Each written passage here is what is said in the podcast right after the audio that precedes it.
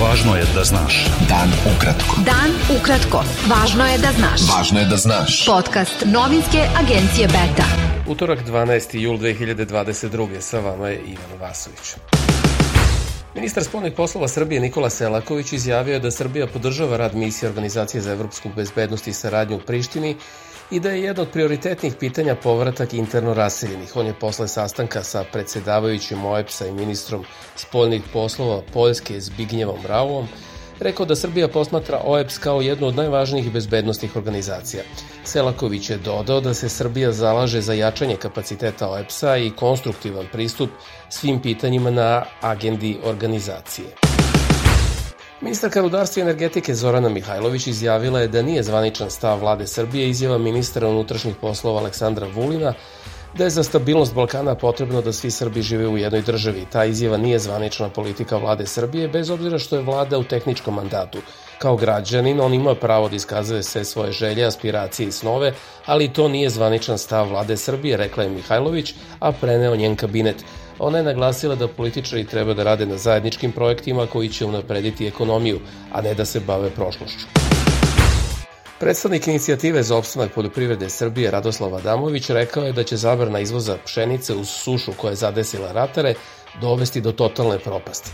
Inicijativa je Ministarstvo poljoprivrede, šumarstva i vodoprivrede podnela zahtev za rešavanje problema sa kojima se suočavaju poljoprivrednici posle žetve. Mi ovde predstavljamo oko 2000 poljoprivrednika nezadovoljnih stanjem u ovoj privrednoj grani.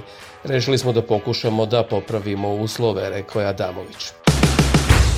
Vojni sindikat Srbije pozvao je povodom informacija o putovanjima službenika VOA u Severnu Makedoniju zajedno sa optuženim za uzgajanje marihuane Predragom Kuluvijom da hitno reaguju tužilaštvo za organizovani kriminal, direktor Vojno-obaveštene agencije i ministar odbrane. U Srbiji su tokom poslednja 24 sata od posledica infekcije koronavirusom umrle tri osobe, a zaraženo je 2050 od 10.966 testiranih. Hospitalizovana su 184 pacijenta, a na respiratorima njih 9. Beta. Dan ukratko. Budi u toku. Predsednik Crne Gore Milo Đukanović kazao je da je u vrlo optimističnoj nadi da sumnje koje postoje u vezi sa uhapšenim bivšim članovima odbora direktora državne kompanije 13. jul plantaže nisu tačne. Jedan broj ljudi koji su pozvani u tužilaštvo zbog sumnje da su činili nezakonito su u značajnom periodu obavljali značajne poslove i prema tome sam uvek imao poštovanje.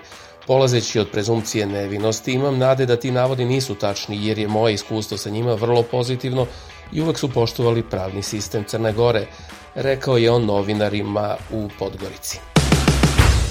Osnovno tužilaštvo u Skoplju je sudu podnelo optužnice protiv 12 osoba zbog nasilja na protestima pokrenutim zbog francuskog predloga za ukidanje bugarskog veta i početak pregovora Severne Makedonije sa EU. Premijer Crne Gore Dritana Bazović izjavio je u Zagrebu da je temeljni ugovor sa Srpskom pravoslavnom crkvom u skladu sa Ustavom i zakonom Crne Gore i da njegovu proveru može svako da pokrene pred Ustavnim sudom. Američke snage ubile su vođu islamske države u Siriji u napadu dronom, saopštila američka centralna komanda. Komanda je saopštila da je Maher al-Agal ubijen utorak i da je neidentifikovani visoki zvaničnik islamske države teško ranjen. Pentagon je naveo da u napadu dronom nije bilo civilnih žrtava, a AP dodaje da za sada nije bilo moguće potvrditi tu informaciju. Kina je uputila zvaničan protest Japanu zbog prisustva potpredsednika Tajvana na oproštajnoj ceremoniji posvećenoj ubijenom bivšem premijeru Japana Shinzu Abeu. Port parol Ministarstva spoljnih poslova Wang Wenbin izjavio je da su vlasti Tajvana iskoristile priliku za političku manipulaciju i da je Kina uputila Japanu ošte primetbe i jasno iznela svoju poziciju.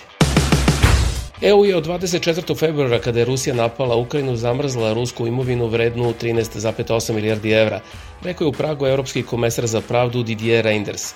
On je rekao da je zamrznuta imovina oligarha i drugih entiteta u toj vrednosti, ali da je veliki deo, više od 12 milijardi evra, zamrznuto u pet članica Evropske unije, prenosi briselski Euractiv.com. Beloruski predsednik Aleksandar Lukašenko izjavio je da je sa ruskim predsednikom Vladimirom Putinom razgovarao o planovima napada na Rusiju koje je Zapad, prema njegovim rečima, pripremio u jeku sukoba u Ukrajini.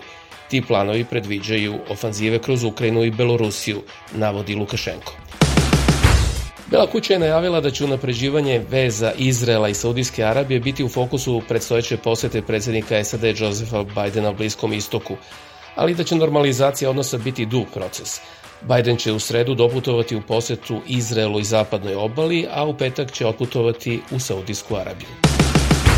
Bio to pregled vesti za utorak 12. jul 2022. Sa vama je bio Ivan Vasović. Pratite nas i sutra. Prijatno. Pratite nas na portalu beta.rs I društvenim mrežama. Važno je da znaš. Dan ukratko. Podcast novinske agencije Beta.